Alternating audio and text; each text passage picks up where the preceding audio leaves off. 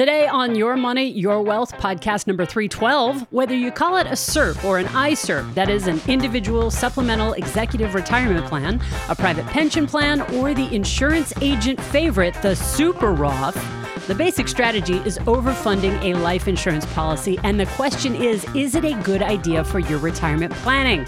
You know, Joe and Big Al have some strong opinions on this one for Dante.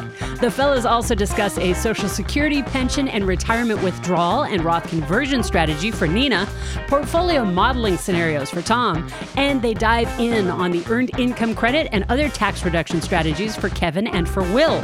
And finally, chiropractors and physical therapist types. Joe is turning the tables and asking you for your suggestions about his butt. I'm producer Andy Last, and here are the hosts of Your Money, Your Wealth Joe Anderson, CFP, and Big Al Clopine, CPA. Got an email from Dante, lives in New York City, Al. And I, I had a little back and forth with Dante. You've, already, you've already been kind of conversing? A little bit. Okay. Um, because I just needed to get some facts straight. Okay. All right. And so I'm going to read his question, and then I- I'm not going to read our, our, our full conversation because you know You don't have it, enough, it, it, gets a little weird. It gets a oh, little. oh, is that it? Okay. No, kidding. All right. So Dante, he writes in, he goes, Hey, I recently found your podcast and been binging them all. Uh, they are quite informative as well as entertaining. So thank you both for providing such an awesome service. I was hoping to get your opinion on investment product I own called an ISERP. Wow. So that caught my attention, right, Big Al? Yeah. Little I, capital S C R P. And that stands for Individual Supplemental Executive Retirement Plan. And I'm like, That's a that's a new name for the same wrapper that we've seen a million times. Uh, and I'm like, okay, red flag, red flag. You know, I, I would say 40 years ago when I first heard of this, it was called the private pension plan. yes, That's what they called it at that point. yep. Individual Supplemental Executive Retirement Plan. I like how they, you know, Yeah, hey, it's it's individual. very- it's very a cool. little supplement. You're an executive, so boom, only executives O- executives only you get, get it. to do it. only you, buddy. uh, which I started in late 2021. I'm uh, attaching 2011. oh, t- I'm sorry, 2011. Thank you, Andy. I'm attaching uh, attaching a relatively recent uh, redacted quarterly statement in case it helps. Ah, did you look at that? Oh, oh yeah, studied it, studied it. Thank you for the redacted statement there, Dante. Got it. Um, here's what the agent told me. This is an institutionally priced variable life insurance policy that has a razor thin wrapper Wow. which allows me to minimize the death benefit but maximize the internal rate of return on the cash value. My understanding is that this is different from an IUL, that's an index universal life, in several ways, including the fact that it's completely optional whether I put money in. In fact, for the last five years, I didn't put a penny in because I knew the commission rates were really high initially, but when they gradually decrease, sales expense charge from uh, payments to 9.75%. So that's the that's the upfront load for years two through four, uh, to 1.75% for years five through seven, and then 0% for years eight and beyond. I invested premiums entirely in an index fund that's in the wrapper. I recently paid off my mortgage and I'm now completely debt free. I've been funneling money that used to be mar- um, earmarked for my mortgage towards this policy. It's dead uh, and plan to continue to do so for the next two years. And we'll have it fully funded. I believe the max he can put in is around a hundred thousand bucks. So he contacted the agent again recently to ask more question, and he thinks that this is the greatest policy on earth. Can you imagine the agent said that, Al?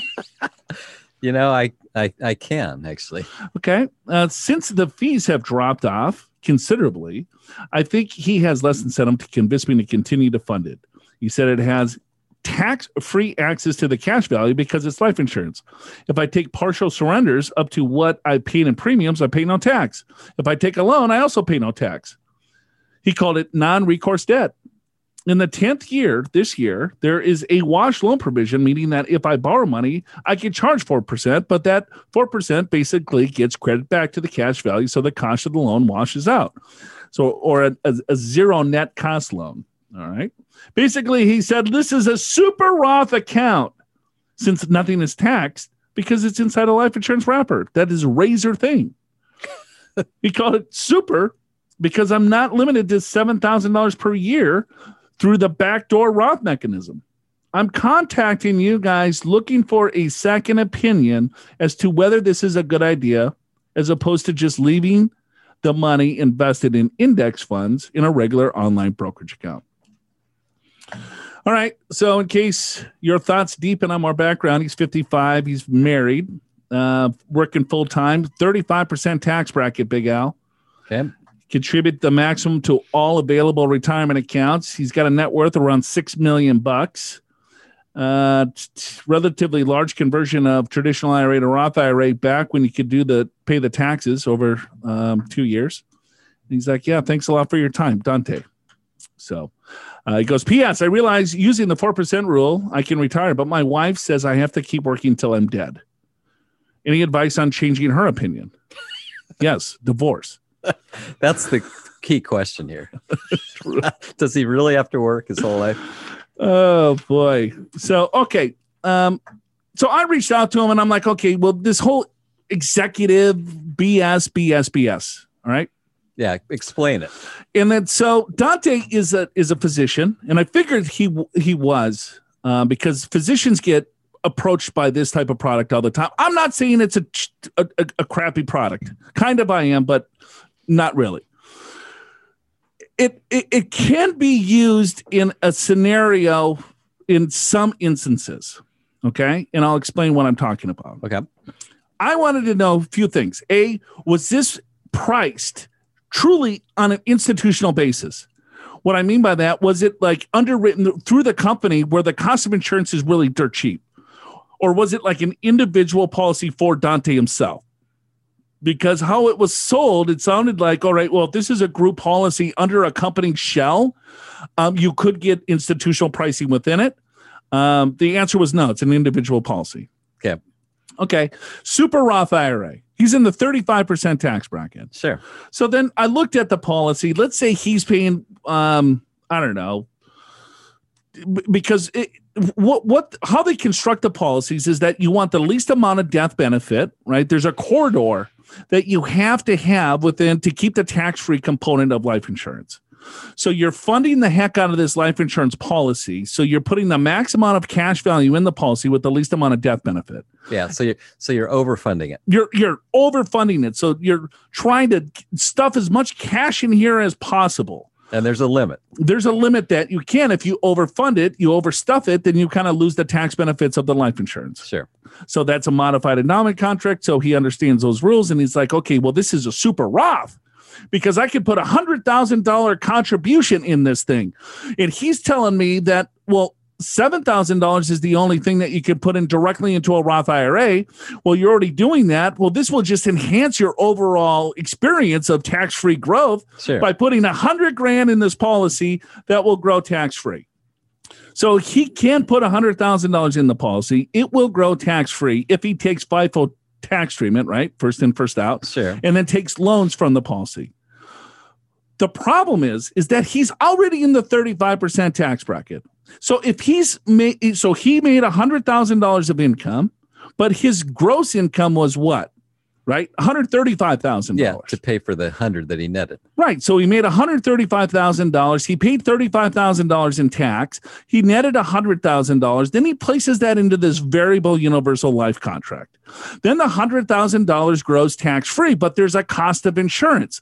So he has $100,000 of cash value. He still has to have a death benefit of a few hundred thousand bucks. So he's paying for that insurance, right? Yeah. He's paying for fees and costs in the razor thin shell of this variable life insurance policy, right? Right. He's taking FIFO treatment out and then he has to take loans. So he's like, well, it's a zero cost loan because they're charging me for, but I'm netting for. Sure. Okay. But how about if he takes too much money out of the policy? What would happen? It will lapse. And then all of that money comes to you as taxable. Okay. So everything you've taken out already, subject to the basis. Yeah, right. Subject to the basis. So instead, then I said, well, do you, because he's doing the back door, right? So I had to ask him, do you have any retirement accounts that is not your current employer's plan? And he does. And I said, well, why don't you just, did you ask your agent? So if he, Al, converts $100,000 of his retirement account into a Roth IRA, right? What Yep. would he pay in tax? Yeah, the same as what he would have done doing this, right? He would pay 35,000 in tax Sure. versus he paid $35,000 in tax to get the 100,000. Same, same. Same, same. But what does he not have to do if it's in the Roth? Yeah. Well, the Roth it grows tax free forever. There's no cost of insurance, and there's no chance it's going to lapse. There's no. There's no there- BS. there's no time bombs here. Right? There's no BS. It is clean living. Have you ever seen one of these policies lapse? All of them. Every single one. Uh, and that's been my experience that they they very often don't work out as advertised. Right. Uh, the only times I don't see them lapse is that when they're truly um, like a, a wealth transfer play. Like they're they're buying the insurance, right? So Sure. then I ask him, I go, first of all, do you need the insurance? He's like, no, I don't need the insurance. Right. Right. No, this is a, a supplemental income retirement executive super cool backdoor Roth plan. And I was like, the thing's garbage. right. But I, I I I spent some time. I wanted to. And here's how I think this would make sense. So Dante's a physician. Dante probably makes very good income. And let's say Dante works for a company and he works for that same company for 35 years and he's got a 401k plan. And then he's got his Roth plan. And he's thinking about some other types of savings that he would like to contribute to, right? Then putting it into this policy might make sense, right? Because he doesn't have the $100,000 to convert into the Roth. In this case, Dante does. So it makes more sense for him to convert his old plans into a Roth versus funding this plan with a hundred thousand or two hundred thousand dollars. Because you're going to be better off with just a clean, razor thin Roth wrapper, Right. right? Now, what happens to that razor thin life insurance policy uh, when you turn like 80? exactly. You still have to pay for the insurance. And You- doesn't it go up as you get older? right. A lot. So the cost of insurance is going to continue to increase. But oh, well, I max this thing out and I'm going to live off of that. Well, you still have to constantly pay for the insurance. And if all of a sudden you blow, you know, a little bit too much money out of there, you know, I don't know. You don't need the insurance. I just stay far away from this crap. Like, what, what happens if you get to 85 and you don't really want to pay for the insurance because it's unaffordable? You you close out the policy, but then everything you took out in the past was taxable, subject to your basis. Right. If you if you let the thing lapse, you're going to blow up. So th- this is what people do, is that all right? They're going to start pulling things out, pulling things out, and all of a sudden they're like, you know what? Oh my god, I think this thing is going to die on me. Right. The, the, ins- the, the insurance contract is going to die before I do. so what do I do? Right. Right. So then they call the agent and they're like, "Hey, agent, you know, can I get an in-force ledger? What? How much money do I have to put in this thing?" And they're like, "Well, it's going to be about two hundred thousand dollars to keep it alive." and it's like, and by know, the way, I'll take my commission on that. well, no, they probably would be no commission or anything like that. Um, well, maybe on fresh money, who knows? But Uh, the the problem is that it's already too late. It's like you know you you have this dog that you you, you like, but now it just you know craps everywhere, and you, you, you it's kind of a pain in the I, what. I don't have an animal. I don't have a dog, so I'm just Clearly. that, right? But it's like, okay, well, you can spend two hundred thousand dollars, right, to, to keep the thing alive that you don't even want. So that's why people just let them die and then they get taxed. All right. Um, Dante, hopefully that helps. Joe and Big Al have covered insurance and especially indexed universal life insurance a number of times before on the YMYW podcast, and you can listen to those previous episodes because they're all linked in one convenient place in the podcast show notes at yourmoneyyourwealth.com.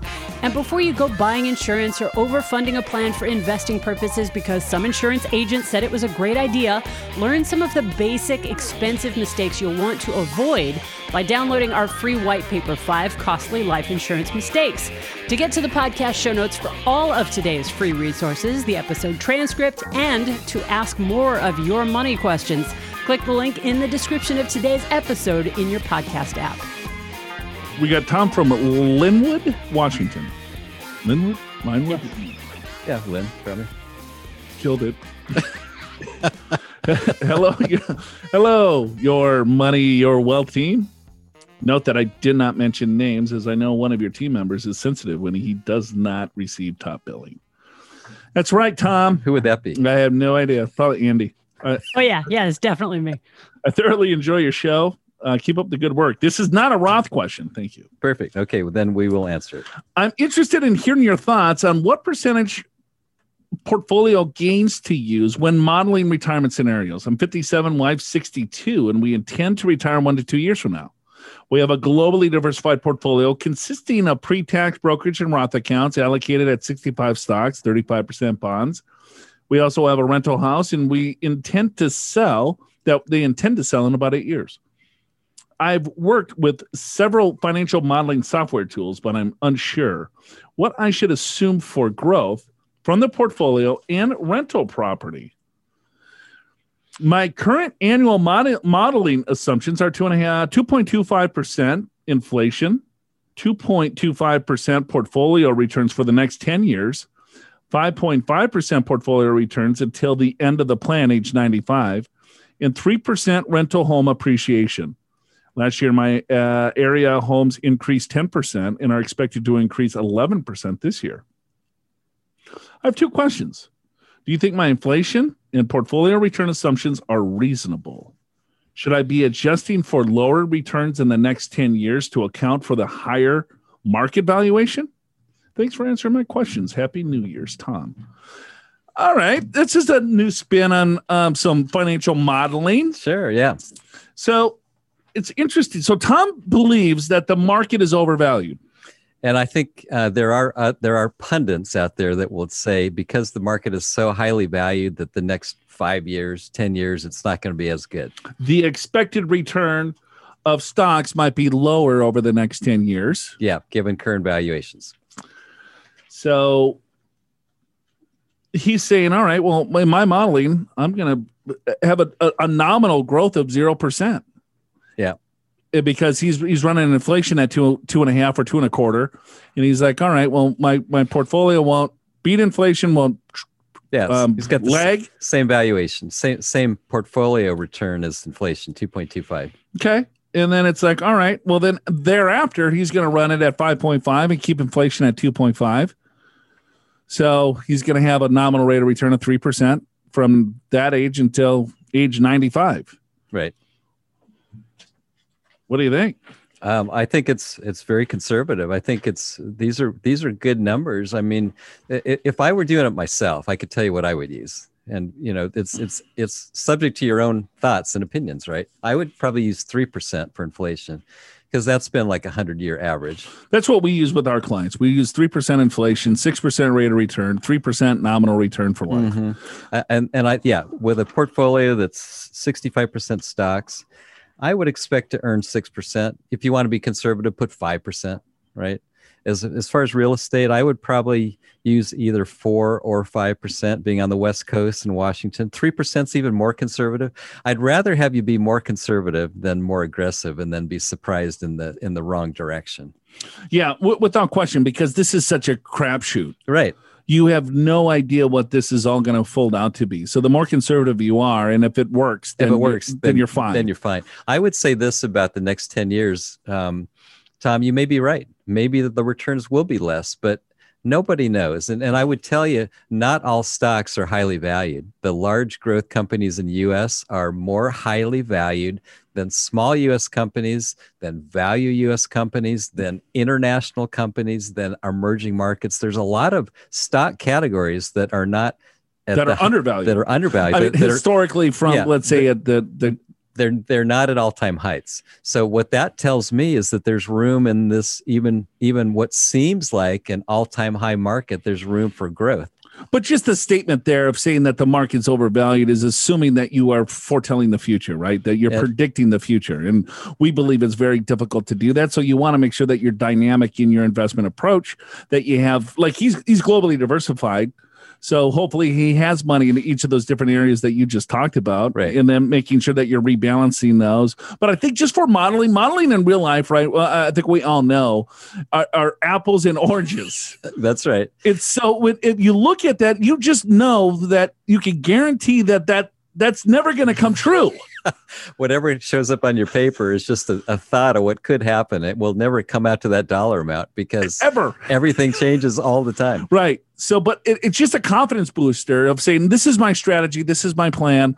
And if the market drops 15, 20%, you know what? I'm okay because if the market comes back and if my portfolio is flat for the next 10 years, I know that I can still accomplish my goals.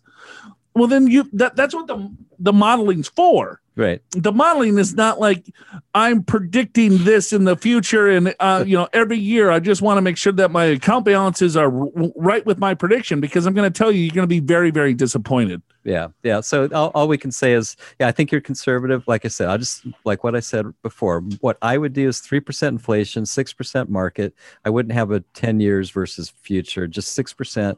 I would use um, probably four percent for Was- state of Washington. Although I I don't know a lot about that real estate, I would use probably five percent in in San Diego where we're at. But again, I don't know enough about the market. Your assumptions, Tom, are conservative, so I think you probably will be fine. Yep. No, I like him too. I like him. He's creative. He's he's Yep. doing things a little bit different, um, which is good. He's thinking about it. So Nina uh, writes in from Yorba Linda, California.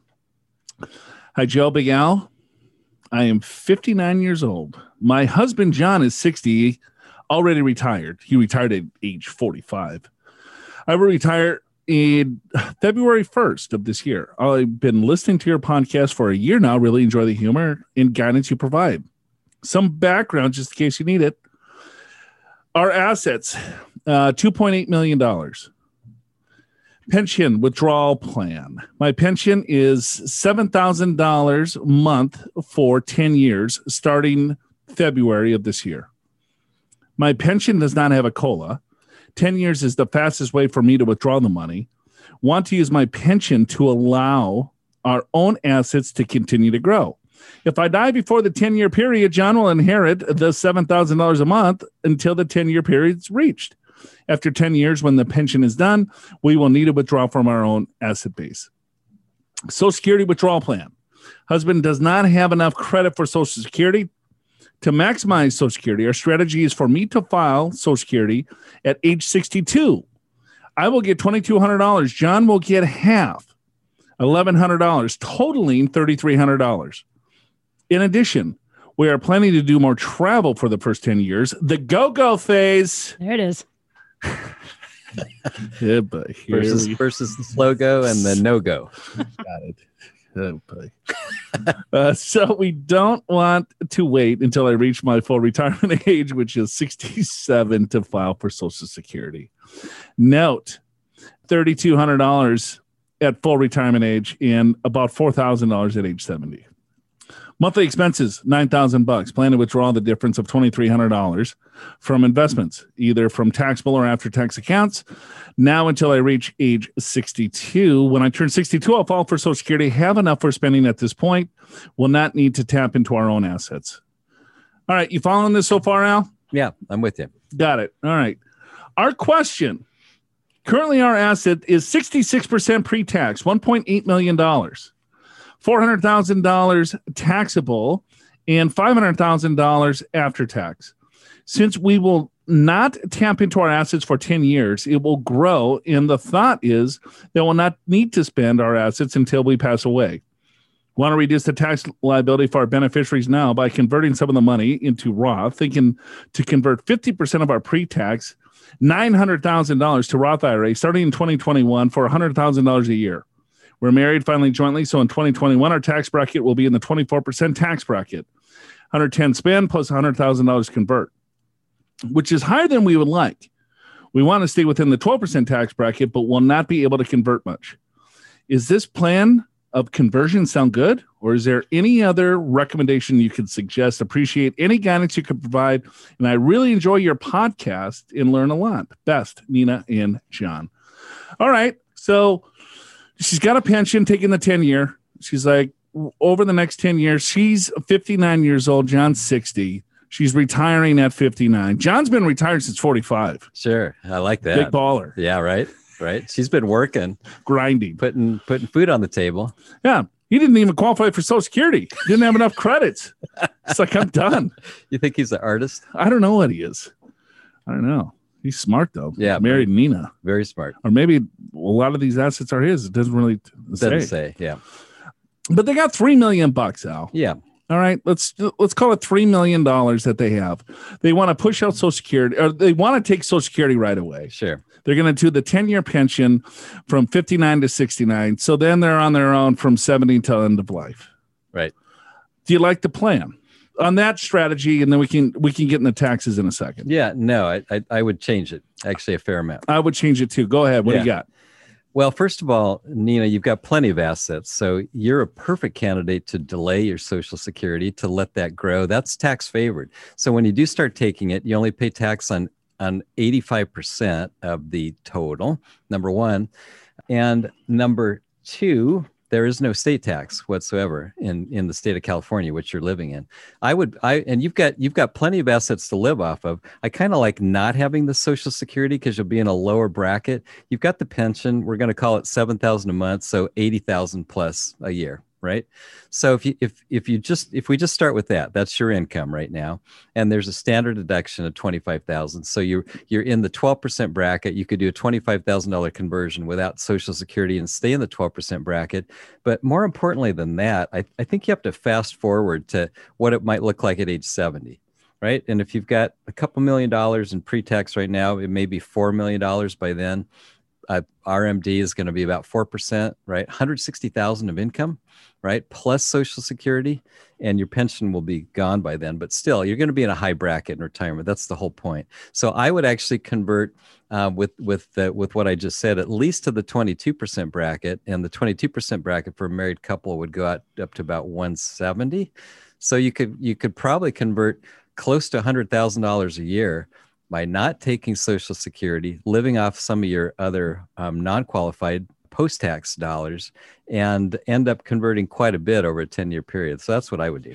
I, I agree. The 10 year, I, I need to know a little bit more about the pension, I think.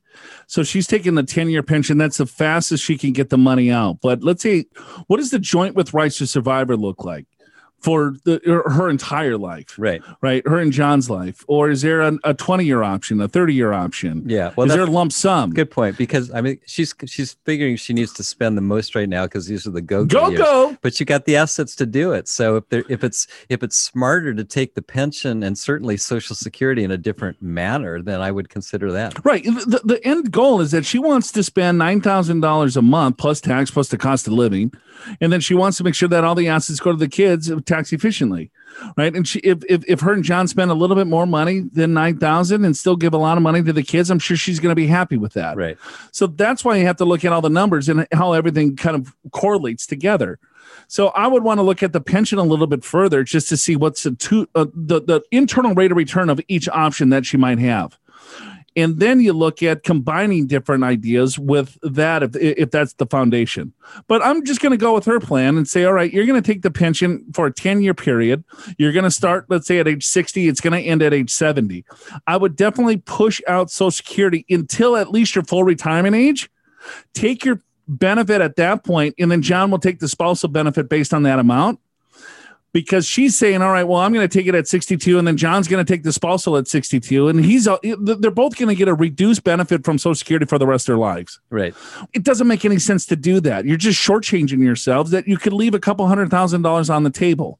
So at least wait till full retirement age to claim your benefit. As Al said, it's tax favored. The state of California is not going to tax it. And if you do this right, you know, maybe 50% of the benefit is taxed, or at least at the minimum, 85% of the benefit is going to be subject to tax and 15 is tax free. Then you look at the distribution strategies like, all right, well, you need to take $10,000 or $20,000 a year, uh, maybe a little bit more from now until your full retirement age. It's not a big deal, right? Because you have 4 million or $3 million. Let's say you take $30,000 from the entire portfolio, it's 1%. Right. If It's you get- still going to grow a It's still going to grow. Let's say you get a 5% rate of return, it's still going to net four right. right? And that's a fairly conservative portfolio over time. If you get a 6% rate of return or seven years, it's going to net six over a 10 year time period. Now there's 3 million, 6 million or Right. close to that, right? So you just got to maneuver you know, the puzzle just a little bit differently because she's like, oh, it's the go go years. God, I hate that saying. I hate the go go, the logo, the no go, and the stupid go. It's so right, but they're like they're not thinking of their future selves, right? Because when they turn seventy, Al, that's going to be pretty young because that's still a long time from now. And with medicine and healthcare and that, that's right. Now the only the only thing that could change that is if they if they both have impaired life expectancy. Sure. Right. Right. Now, if at least one of them feels like they're going to live a long time, you would want to defer that Social Security because you'll end up in a lot better spot. If you're thinking about tax favored income and getting more money to the kids, then yeah, you want to actually. And as long as you have reasonable life expectancy, at least one of you, then that's definitely the way to go. This is a classic case of pushing Social Security out because you don't need the money. Right. You got plenty of assets, did a really good job of saving money, made decent money, fairly frugal. Uh, given the fact that John retired at 45. Yeah, I like that. So, congratulations to both of you. Um, hopefully that helps. Um, but they're going to still do what they want to do. But, oh yeah, they just want a second opinion. Yeah. So now I would push out Social Security. You could probably get a lot more money converted, and then we could go on on how you should invest it and all that other good stuff. But you didn't ask us that, so we'll move on. Download the ultimate guide to Roth IRAs for free from the podcast show notes at yourmoneyyourwealth.com. It will explain in depth what a Roth IRA is and how you can benefit from having one, how a Roth IRA differs from a traditional IRA and from a Roth 401k, the rules for contributing to a Roth, Roth conversions and backdoor Roth conversions, the rules for taking withdrawals from your Roth account, and a lot more. Click the link in the description of today's episode in your podcast app to go to the show notes and download your ultimate guide Guide to Roth IRAs. It's free. And of course, if you still have questions, you can click the Ask Joe and Al on air banner there in the show notes as well and send your questions in. Uh, we got Kevin writes in from Texas. Howdy, guys. Tax not over, and I'm already planning my next tax strategy for next year's filing deadline. I was listening to episode 304, released December 15, 2020, and was fascinated with Nick from Omaha who isn't fascinated with Nick from Omaha? My light bulb turned on. I want the EIC. The EIC is that an earned income credit, Alan? That's what it is. I'm a teacher with two children, and I can contribute to a 403b, 457, and max out my IRAs for my wife and me. My base salary is $100,000. By maxing out the 457, 403b, and traditional IRAs, my AGI would go to $49,000. That's within the EIC parameters. However, I'm a little confused. According to the article in NerdWallet, both your earned income and your adjusted gross income each have to be below the levels in the table, which is 53,865. However, when I go to the IRS tool to calculate my EIC, it seems like they are only using the AGI to determine the EIC. Can you please clarify? If I don't qualify for the credit because of my salary is $100,000, then I will contribute to the Roth IRA instead of the traditional IRA. It's always fun listening to y'all. Thank you. P.S. I drive a 2012 Toyota Camry and live in the great state of Texas. Cool. Okay, I'll take a stab at that. Earned income credit. So if you have earned income, which is salary or self employment income, and you have children, and your income is low enough, the IRS, or I should say the federal government, administered by the IRS, then you get this credit. It kicks in. It's called an earned income credit. And basically, what they're suggesting is that because you don't make a lot of money and because you have children, you might need a little assistance. So that's the idea of the earned income credit. So if we just talk about numbers, um, that's right. It's it's around fifty thousand dollars for a married couple. I'm not sure exactly what, but anyway, that that sounds about right. And and it's earned income and adjusted gross income both. But earned income, I guess one of his questions is defined as your salary minus your 401k, minus your 457, not the gross. So so Kevin, you don't really have a problem there. As long as you're diverting your salary to those retirement accounts, it's that 49,000 that will keep you below the what you say 53,000. As long as your AGI is below that, so you have to be the earned income and the AGI, then you would qualify for the earned income credit. The lower your income, the higher the credit. This is kind of the way it works. But if you're below those thresholds, you'll get something. So he does not qualify, is what you're saying. No, he does. Well, his adjust well, his income is a hundred thousand. I know, but it's but you get to subtract your your 401, 403b, and 457 from that. So it's his net taxable salary that's considered earned income for purposes of the earned income credit. So he does qualify. Oh, because it's it's earned income or AGI. Yeah. And his AGI, of course, is going to be a lot lower because it's it, he's already deferring fifty uh, thousand dollars. I mean, it, assuming he's got no other income, I'm I'm assuming he's got no interest in dividends. So his salary's a hundred, but after the 403b 457, it's forty nine thousand. And if that's what the AGI is, forty nine thousand, they are both under that fifty three. Yeah, it, it it works. All right, there you go. I would say, and we sometimes like to say that that may or may not be in the spirit of the The intention. but you know what? More power to you. Uh, all right, Kevin from Texas. You just got the EIC, buddy. Got a question coming in here. Hey, Joe, Big Al, and Andy. My name is Will, and I currently live in Los Angeles with my roommates and their two cats. Where's this going, Al? Where is this going?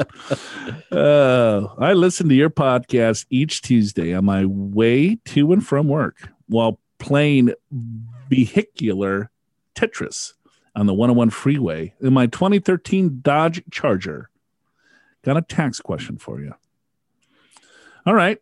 Bottom line up front, I would like to know if there's any specific tax strategies I should be looking to take advantage of if I would temporarily be leaving the workforce to become a full time student in an overseas university. Okay.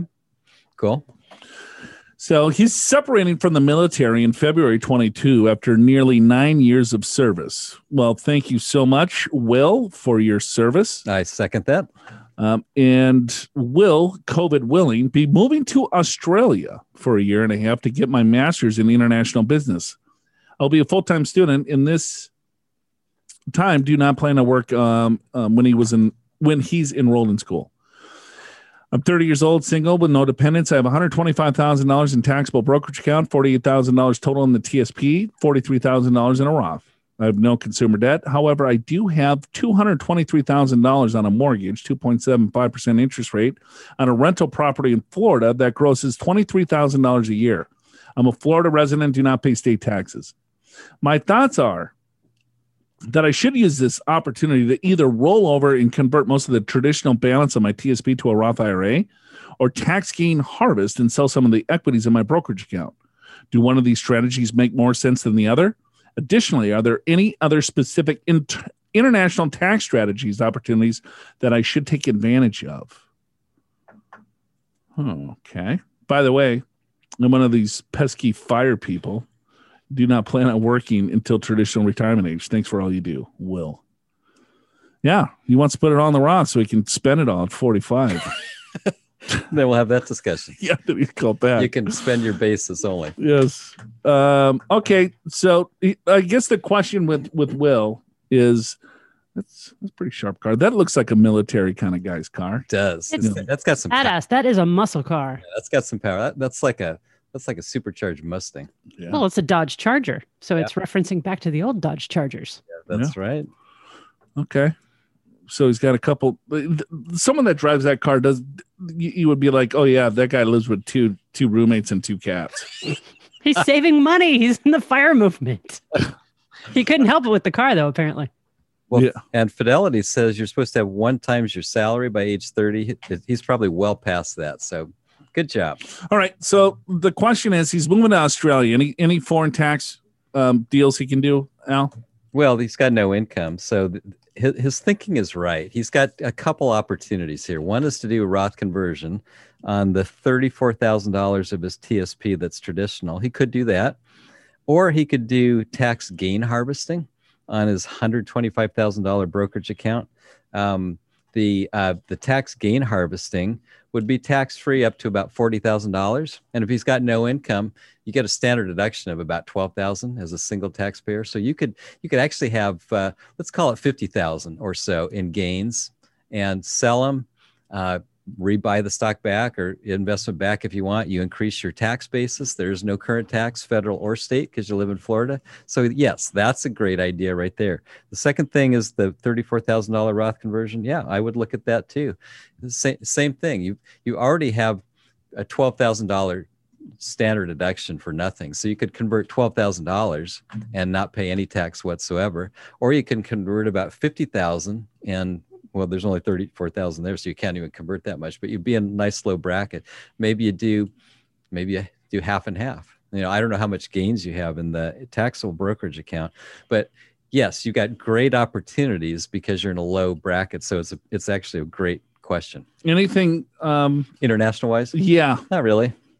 I mean, that's that is because if there were if he was making money internationally, we could talk about the um, you know the foreign Foreign income- tax credit? Yeah, well, the foreign tax credit and the foreign income uh, uh, exclusion, I guess, is what they call it. You like that word, Yeah. exclusion? It's yeah, like how you talk foreign tax, Al. you know, I got a request, Alan. Yeah. For our doctor slash chiropractor slash physical therapist, any listener that understands um, back in sciatic pain. Yeah. Yeah, you got a request? How- Yeah. How I, to fix it? I need some help. You do need some help. I got like something that is not firing in my um, glute. All right. So it's like a shooting pain down your leg. Yeah, but I, it's like Tiger Woods. My my my my glutes aren't firing. They're not activated. Your glutes. My butt. Got it. right? Andy, have you ever had sciatic pain? No, I have not. I have never had pain in my butt except you guys. Oh, There we go. Look at that. There we go. Okay, I, I knew it was coming. Wow. I could tell she was in a mood today. Here it is. Oh, I'm So sorry. I I, you guys lined it up. I just couldn't let that one go. it's uh, That that was a softball. yes. I got to admit. So I'm playing golf, and so I, I load up on my left side.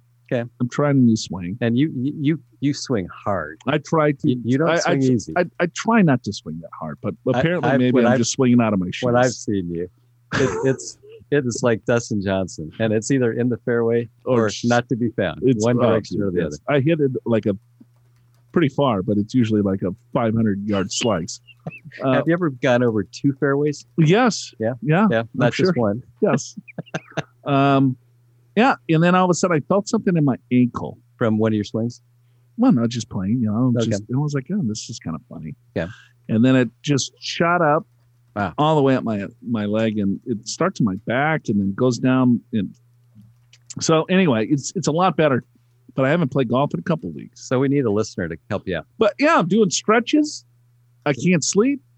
Um, heating. Do I ice it? Is it is it damaged? And then um, yeah, I you know, Physical therapy, exercises, yeah. What, what do I need? So and, Motrin. yeah, we, we give we give all of you guys this advice. I'm just asking for a little something in So- return. something back. Something back. All right. Okay.